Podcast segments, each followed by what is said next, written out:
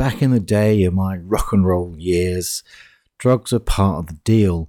But it's interesting as you look back over your life how you can see it more as a complex of interwoven threads and realize how some experiences informed where you are today. And that's certainly my experience with hallucinogenics, or certainly with LSD, otherwise known as acid. So today on the podcast, I'm going to talk to you a bit about my experiences back in, in those wild times.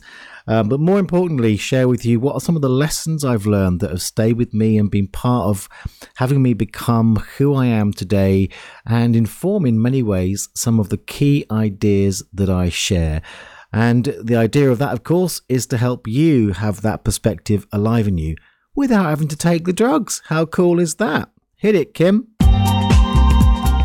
Welcome to the Be a Brilliant Human podcast. You're in the right place if you're a growth seeking being who acknowledges the challenges and delights of your humanity on the path to an ever more conscious life. If you want to feel inspired to love and accept yourself, to feel free to be and express you in all your brilliance, if you want to truly value yourself and others and feel energized and alive both at home and in the world, then sit back and take a breath as you explore and grow the brilliance of your beautiful human self with your host, the father of non personal awareness and creator of the NPA process, Joel Young. Hello, hello, hello, and welcome to the Be a Brilliant Human podcast with me, Joel Young. This is episode number 48, and you can find the show notes if you go to www.beabrillianthuman.com slash 48. In fact, you can find any of the episodes at www.beabrillianthuman.com. If you're new here, welcome. It's so good to have you on board. If you're back, you know I absolutely love the fact that you return and choose to spend this time with me. Um, if you haven't already, make sure you download the NPA process, which you can get for free. You can find that again via the website, or you can go to www.npa, that's November Papa Alpha, for.me slash NPA sheet, or to the general website, which is joelyoungnpa.com. Com. And by the way, if you are new here and you're going, what the heck is NPA? NPA is a really beautiful, powerful, simple way to stop taking things personally, to let go of that yucky stuff, let in the yummy stuff of life. If you're any kind of coach or you're um, you work one to one in any way with people, it's a fantastic tool to add into your arsenal. And one of the things that we're going to be talking about today is about how to have non-resistant clients. and it's interesting how this episode came about. Um, I've just recently been on a, an amazing one of my hobbies is photography, an amazing overnight photography experience with my girlfriend Karen, and uh, it was fantastic. The only thing really that uh, that that was a challenge was staying up all night. Didn't used to be a problem, but uh, but one of the things about that was we were talking about you know back in the day, I guess, and uh, and I realised how much uh, my experiences of taking LSD, and there weren't that many, we'll get into that, uh, were gave me some insights, I guess, into the nature of consciousness and the nature of um, of our minds and the nature of reality, and uh, and I realised that they inform everything today. In fact, part of it being that NPA is a fantastic way, especially if you're a coach or a therapist, or from that perspective, uh, of having no resistant clients. How cool is that? But go download that sheet. Again, you can go to the main website, joelyoungnpa.com, and you'll find a way to download that sheet there. Give it a go. Um, and of course, check out all the episodes at www.beabrillianthuman.com. Now, today, talking of LSD and drug experiences and my wild youth, what I thought I'd do is is give you a little bit of a backstory on on LSD, other word commonly known as acid. And uh, it's actually quite fascinating where it comes from. So I'm going to give you a bit of a history about it. Then I'm going to talk to you a bit about what my experiences were, and then we'll get into what were the things I learned, so that you can have those in your awareness pocket. Okay, so fascinating history lesson. so LSD or acid, LSD actually comes from the chemical name. It's a crystalline version of, and I'll see if I can pronounce this right, lysergic acid diethylamide. Diethylamide? Oh my gosh. LSD. No wonder they shortened it. So it fascinated me looking into it because, again, my experiences were very much hallucinogenic and, and, consciousness shifting. So I had a look at the background, and it's quite fascinating. So apparently, it was discovered, um, or kind of, acts, or the therapeutic or, or hallucinogenic aspects of it were accidentally discovered by Albert Hofmann in 1943. What actually happened was he, he got a bit on his finger and it was absorbed through the finger and he, he had a very strange experience and then he started to do experiments on himself and realized that you know potentially there was a, a therapeutic or psychiatric application for this and he worked for a drug company and that they were interested in those kind of applications and so the whole beginnings of LSD were around the sort of psychiatric um, therapeutic intervention kind of approach. And in fact, it was taken on in Europe throughout the 1950s and and used in that way. There were kind of two approaches back then. There was kind of um, small doses for a period of time, and then so, sort of contained therapeutic conscious intervention, and then there was kind of the high dose kind of create a crisis. Because the thing, interesting thing they found was that it would, you know, bring up some of the stuff that was maybe tricky to deal with, and through various ways gave a form in which things could be faced that wouldn't otherwise be faced due to the sort of hallucinogenic kind of aspects to it. And then in the 1960s, it kind of got very popular in, in, a number of ways. It was championed by a guy called, well, actually, I say a guy, he was a doctor at Harvard, a Harvard psychologist called Timothy Leary. Um, and it kind of, he was, again, going with the therapeutic, but also it became kind of used recreationally and kind of got this sort of, you know, it was kind of the love, peace, and and, and a drug that would break down all the social norms, part of that whole 60s love vibe revolution. But the thing about that period of time is that also they realized that, like most things, most things are neutral, but you know, turn the volume up on something and you're going to also see the dark side of things. So there were all sorts of, uh, you know, people would, would commit suicide, there were murders, people became criminals um, had psychotic episodes, those kind of things. So I ought to say, I should have said this probably earlier, that this isn't in anyway. This this podcast does not advocate the use of uh, Class A drugs in any way, shape, or form. so you know, because it, you know, it's one of those things that's dangerous. And then, as as it moved forward, there was a guy called Terence McKenna who, I guess, took on the mantle from Timothy Leary, and he got very interested in sort of the sort of the psychedelic experiences and how they related specifically to consciousness. There's a period of time where they actively looked at that link between, you know, th- this sort of hallucinogenic, sort of psychedelic experience and how it opens doorways into consciousness and actually raises uh, raises your access to higher states of consciousness. And in fact, there was a recent article in The Independent which says they've just now, again, I love how science catches up. Science has now determined that at a quantum level, uh, what happens with LSD is it does activate uh, very similar quantum behavior than those uh, what's often called the higher states of consciousness. And the way that Terence McKenna described it, and I love how he described it, he said it's like, um, you know, the idea of, of the conscious exploration using hallucinogenics is to go off and retrieve ideas uh, that fell through the net, if you like. If you, he uses an analogy of, you know, you go fishing with a net. It's not about you know, going out in a little boat and catching a monster. It's about catching those wonderful, little, beautiful ideas that might otherwise get away and to bring them back and to, to serve humanity.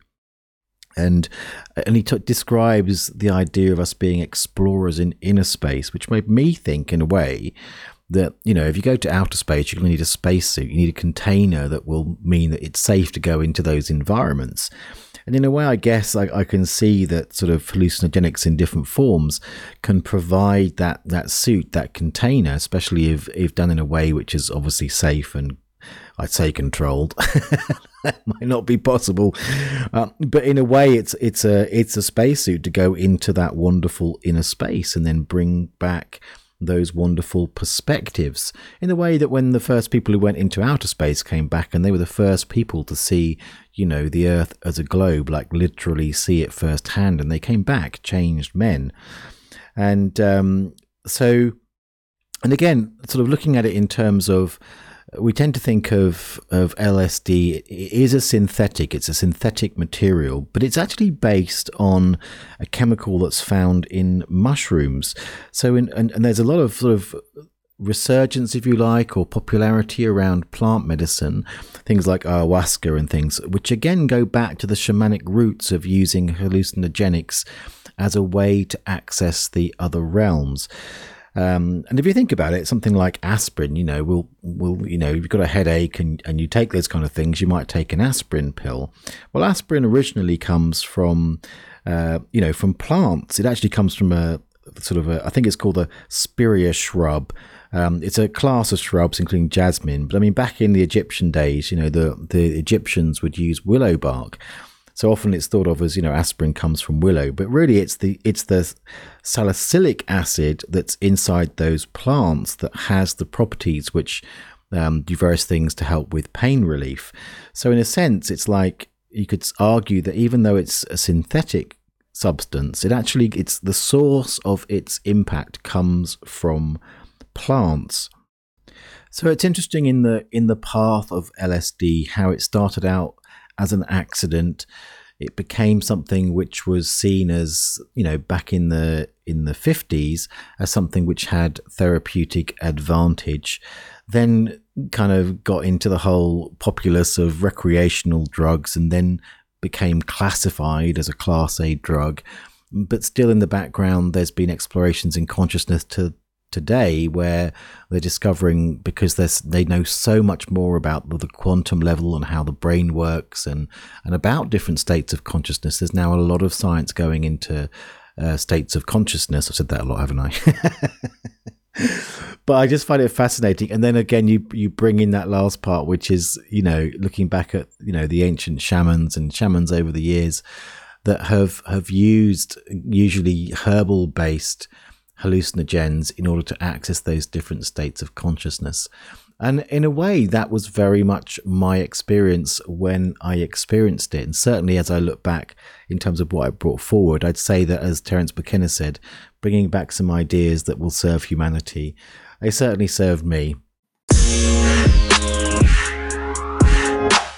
So I had, or I have memory of three distinct acid trips that I did and I want to share a bit about each of them because they sort of, now I look back over time, I can see how those three, and I, and I love that things come in threes, are kind of a, a launch pad for what I went into because this was, I was, I guess, 2021 at the time. And it was before I got into any kind of um, so without drug search into consciousness, personal development, all those kind of things. And uh, and as I look back over them, I can see how if I look at it from a universe, a design by the universe for my ongoing experiences, I can see how it was beautifully set up. So the first one was actually at Reading Festival, and I was there with all the band members. Um, we were in a touring band at the time in the kind of alternative goth stroke, um, you know, punk scene, I guess, and uh, or rock kind of era. And so we were at Reading Festival, and and you know, the idea was mooted that we would, you know, drop a tab and see what happened. The drummer was going to be the straight man, which meant that he was going to remain sober and just sort of keep us in line. And it was wild. And for me, I went into the, you know, I go back to the 60s and described as the love and peace drug.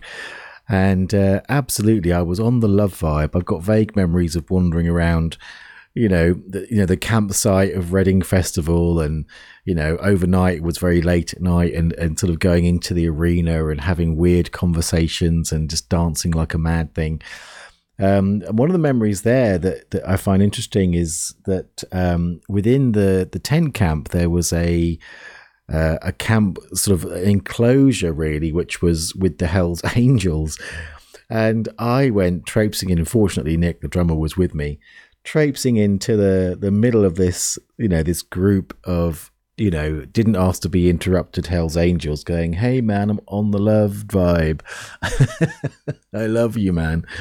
And was promptly threatened with a hammer. The guy just said, he, said he'd cave, cave my skull in if I didn't leave. And, and Nick, bless him, dragged me away and, you know, probably avoided serious injury.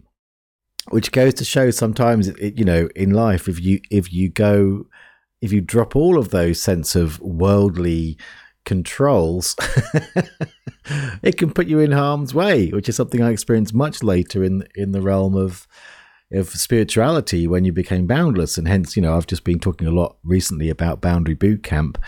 Uh, because a lot of encouragement in consciousness is, or, or the spirituality is to drop all the boundaries. But if you haven't got that mindfulness of the necessity for boundaries, uh, and I didn't when I was on that acid, you could put yourself in harm's way because we live in a world which, you know, you need to sort of meet the world where it is as much as you meet yourself where you are. And the other thing I remember about that first trip was the come down. Uh, the come down, in my experience, from acid is very long and very slow and very weird. I remember sitting on the outskirts of, of the camp at Reading Festival and just staring at a fence, one of those wire fences with cross wires, like almost like chicken wire, and just getting the sense of this disconnection of the reality I was experiencing and the sort of the physical realm. Again, something which I think left quite an imprint on me and certainly set me up for the experiences I had in the second trip, which was a little while later, but much more in a at-home social gathering with friends. Uh, kind of a party atmosphere, but not not a busy party. Just an intimate gathering of of, of friends, and um, on that occasion, that was, I think, where I really got to experience the hallucinogenic side of things, because literally I was experiencing the form around me melting. It was an experience like seeing portals opening all over the place. Um, and one of the things that is often reported about um, LSD is it sort of heightens the imagination or the creative aspect. Um, but certainly the experience of, of seeing walls melting and, and the, the form that I, you know, I trusted my eyes to translate reality and believed in it. This is one of the big lessons I learned, really. But the fact that everything was, was seemed so fluid left a massive impression on me. So that was my, and it was generally a really um, joyful, expansive experience. That. Then the third time I took it was was very different because I went into that on the back of going to a, a party away from home. And I think some other people had, had taken some, and I felt a sense really of of missing out, really. And so I wanted to take some. So I, I, I, dropped a tab, but then other people had to go elsewhere. And a guy said he'd drop me home. So I was dropped home. No one else was in the house at the time. I lived at the time on a, in a little shack next to the river out in the middle of nowhere. And so, in a sense, because I think it was sponsored by the sort of fear of missing out, wanting to join in, all those kind of things, and then I was left on my own, it actually became a bad trip. Bad enough for me never to take it again. it was fascinating though, because I was at home. It was like I was just gripping onto the sofa. The only thing that got me through was Led Zeppelin. I put When the Levee Breaks on. This is back in the day when there was vinyl. Didn't even have a CD player then. And just playing that over and over again and going through the multiple layers of the different aspects of When the Levee Breaks by Led Zeppelin.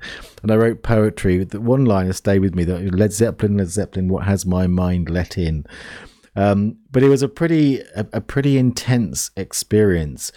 Um, but as I realize, it's like if I go through those now, I'm thinking about the series of events that happened there. Again, this is pre consciousness it really wasn't long after that that I started to explore things internally in terms of doing my own work. Because in that in that last trip, it really was starting to bring up stuff that was in the shadows that I'd been unwilling to face. And a lot of the hedonistic behavior that I was indulging at that time was medicinal in the worst possible way. It was, you know, I had a very unhealthy relationship with alcohol.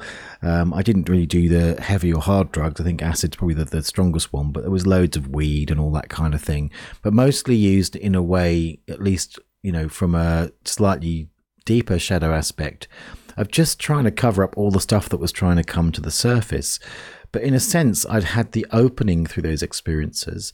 I'd had the experience of of there's something, you know, there's something not quite right with everything I've been told, with the reality that I believe is real. And then with the bad trip, it, it, it kind of got me, I think, in a place where it was like, okay, something inside me, not, not necessarily on a conscious level, because it was through other circumstances that conspired to get me actually to go and start looking at my shit. But it, it was a thing that went, okay, there's, there's some demons in here and they're pretty scary. And either you're going to face them or they're going to hunt you down for the rest of your life. So it had quite an impact in that way. So, what were the lessons? I, I want to sort of break down what are the distinct lessons that I take from that, and then you know put them back to you as a way to think about things. So I think at the, the core of, of the things I took away from those experiences was was what I kind of mentioned a moment ago, which is that I thought that my eye to brain translation was reliable. I had the idea, and I think it's kind of it's just there as as an assumption that the things you see, the solidness that you see in particular, is real. It's the truth of things. But you know, if suddenly what my eyes are translating, or my eyes and my brain and all the chemicals that are kicking off, if, if that can impact what you see, such that walls can appear to melt, then maybe what my eyes and brain are translating as reality isn't so true. You know, what if things aren't so solid? What if that this sense of our fixed reality? And at the time, I think I was in a very fixed state of mind about how the world was and what it meant and those kind of things. So I think the question was born that that deep inner question of of questioning reality, questioning my reality, questioning the things that I'd been told, questioning the assumptions and now, of course, I understand because I've I've looked much more into quantum physics. The basis of non-personal awareness uh, certainly has huge aspects to it, which are you know use the ideas of quantum physics to realize that we're going from a a world where we've been sold this idea of this Newtonian idea of physics, which is the world is solid and separate. It's just like a machine with distinct mechanical parts, to the realization that everything is energy and therefore is more fluid. Ideas like that, you know, how you perceive. So, to, to, in case you haven't heard of it, like the idea that reality described in a quantum physics or quantum mechanics sense is that it is both a particle and a wave, a wave as in an energy. And what determines whether it is recorded or measured as a particle or a wave is based on the attention and intention of the observer. So it is so much more fluid. So I think the fact that that that I had a very visceral experience of that, as I said, it sort of propel, propelled me unknowingly into a realm of exploration, and certainly you could you could argue it's a mistrust of reality, but I don't mean that in the in a negative sense. It's actually a really powerful and positive aspect of my life now. Is that a lot of what I talk about is questioning the dogma, you know, questioning the assumptions and looking at the the reality that we face as a more unique and fluid experience which has made me a great therapist, a great coach, because one of the huge things, and it's it's threaded throughout NPA and uh, non-personal awareness. I mentioned at the top of the of this episode that one of the things that I found is the great benefit of NPA and why it works so incredibly well is threaded within it. If you do the training and you really get into the underlying philosophies of non-personal awareness, then it is something which questions dogma and certainly drops the assumptions. And when you drop the assumptions, which is that solid idea of, of believing your own ideas about what you've been told, and, and what tends to happen there is you you superimpose them over your client's experience, that creates jaggedy edges, that creates resistance, it creates blocks, rather than when you open your mind to a fluid individual reality, to an awareness that you know, there's room for investigation in what's really there and an absence of judgment based on some set idea of what reality is, then you're in a powerful place where you are on side with the fluidity. And when you can have that fluid experience, then there's no place for that resistance to stick. You know, it's like the good old, you know, it's like water will flow round a boulder. Whereas if you make that water all all gooey, or you, it's going to stick to the boulder, you know, or you turn it into Velcro, you know, it's going to stick to things and and make it jaggedy. So I think the, the the primary lesson from my experiences on acid was that that deep questioning. So I guess to put it back to, to you is to just let yourself ponder. It's like you know, ponder how much you take the ideas about your reality as fixed, as unchanging. Where in your life do you believe your assumptions? Where are there things that seem fixed about you but don't necessarily have a a positive outcome in your life? Where can you open into the sort of if only I'd taken acids phase, but just open into that space where you can go, what if I what if I question the assumptions? What if I ask what's possible? What if I invoke the idea that this is more fluid than I originally thought? If I wanted to implant anything in your mind today, it would be to invite the idea of fluidity, the melting walls, where things seem unchangeable or impossible. Because that is where Magic Land begins. That is where your world can shift. You just need to open the door. And I think that was the original idea going back to Terence McKenna and some of the original applications of LSD therapeutically and, you know, I say to people often, what you do when they ask what you do for a living, I say, I'm a doorman. I just open doors. But the idea where you feel like something is so unchangeable, so fixed, even though it could causing you pain, if you can just think back, just think how I remember Joel talking about being on acid and where those really solid walls began to melt. Maybe, maybe I can question how fixed things are. Maybe I can align with that fluid idea and that that can be enough sometimes just to step you through the doorway of possibility a bit like you think you know you're inside the house and then it only takes one step and you're outside the house and in that moment you've changed your world so I hope you take that away to get today, my beautiful listener. Thanks so much for being here.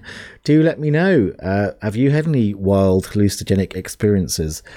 Um, what did you take away from it? Do let me know. There's always on the Facebook page, NPA Rocks, a post that says about the um, about the podcast. You can comment there. You can send me an email, joel at nonpersonalawareness.com. You can even leave me a voice message if you go to www.beabrillianthuman.com. There's a little button there. Leave me a voice message and uh, that's a way to go. So just get hold of me, let me know. And by the way, I've now set up a Facebook page for the podcast itself. It's just just search for Be a Brilliant Human on Facebook, and you can find it. That's also a great place or a great way to get in touch with me. And by the way, I just wanted to say, I just realized looking down at my little scratchy notes here. Um, if you haven't already listened to episode 47, it's about confirmation bias, and it's a great chat that I had with my fabulous marketing mentor, James Lavers. And uh, in that conversation about confirmation bias, that goes back to the idea that we can get confirmation bias around the things that we think are real and strong. So the, the, the what the thinker thinks, the prover proves, is the way that James put it.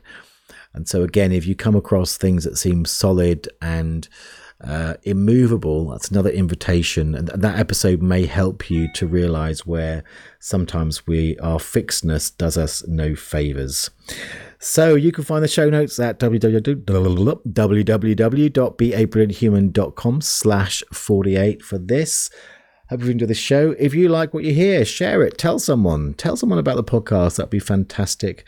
And if you haven't subscribed already, make sure you hit that subscribe button. And if you feel moved to, I'd love a review, especially if you're on iTunes because or Apple Podcasts, because uh, it seems that they're a good idea on there. But anyway, you can tell me I'm great. I'm up for that. All constructive feedback also welcome. No, I'm gonna cry. With that, you do the show. I will see you next week. All that remains, as ever, is to cue the moo.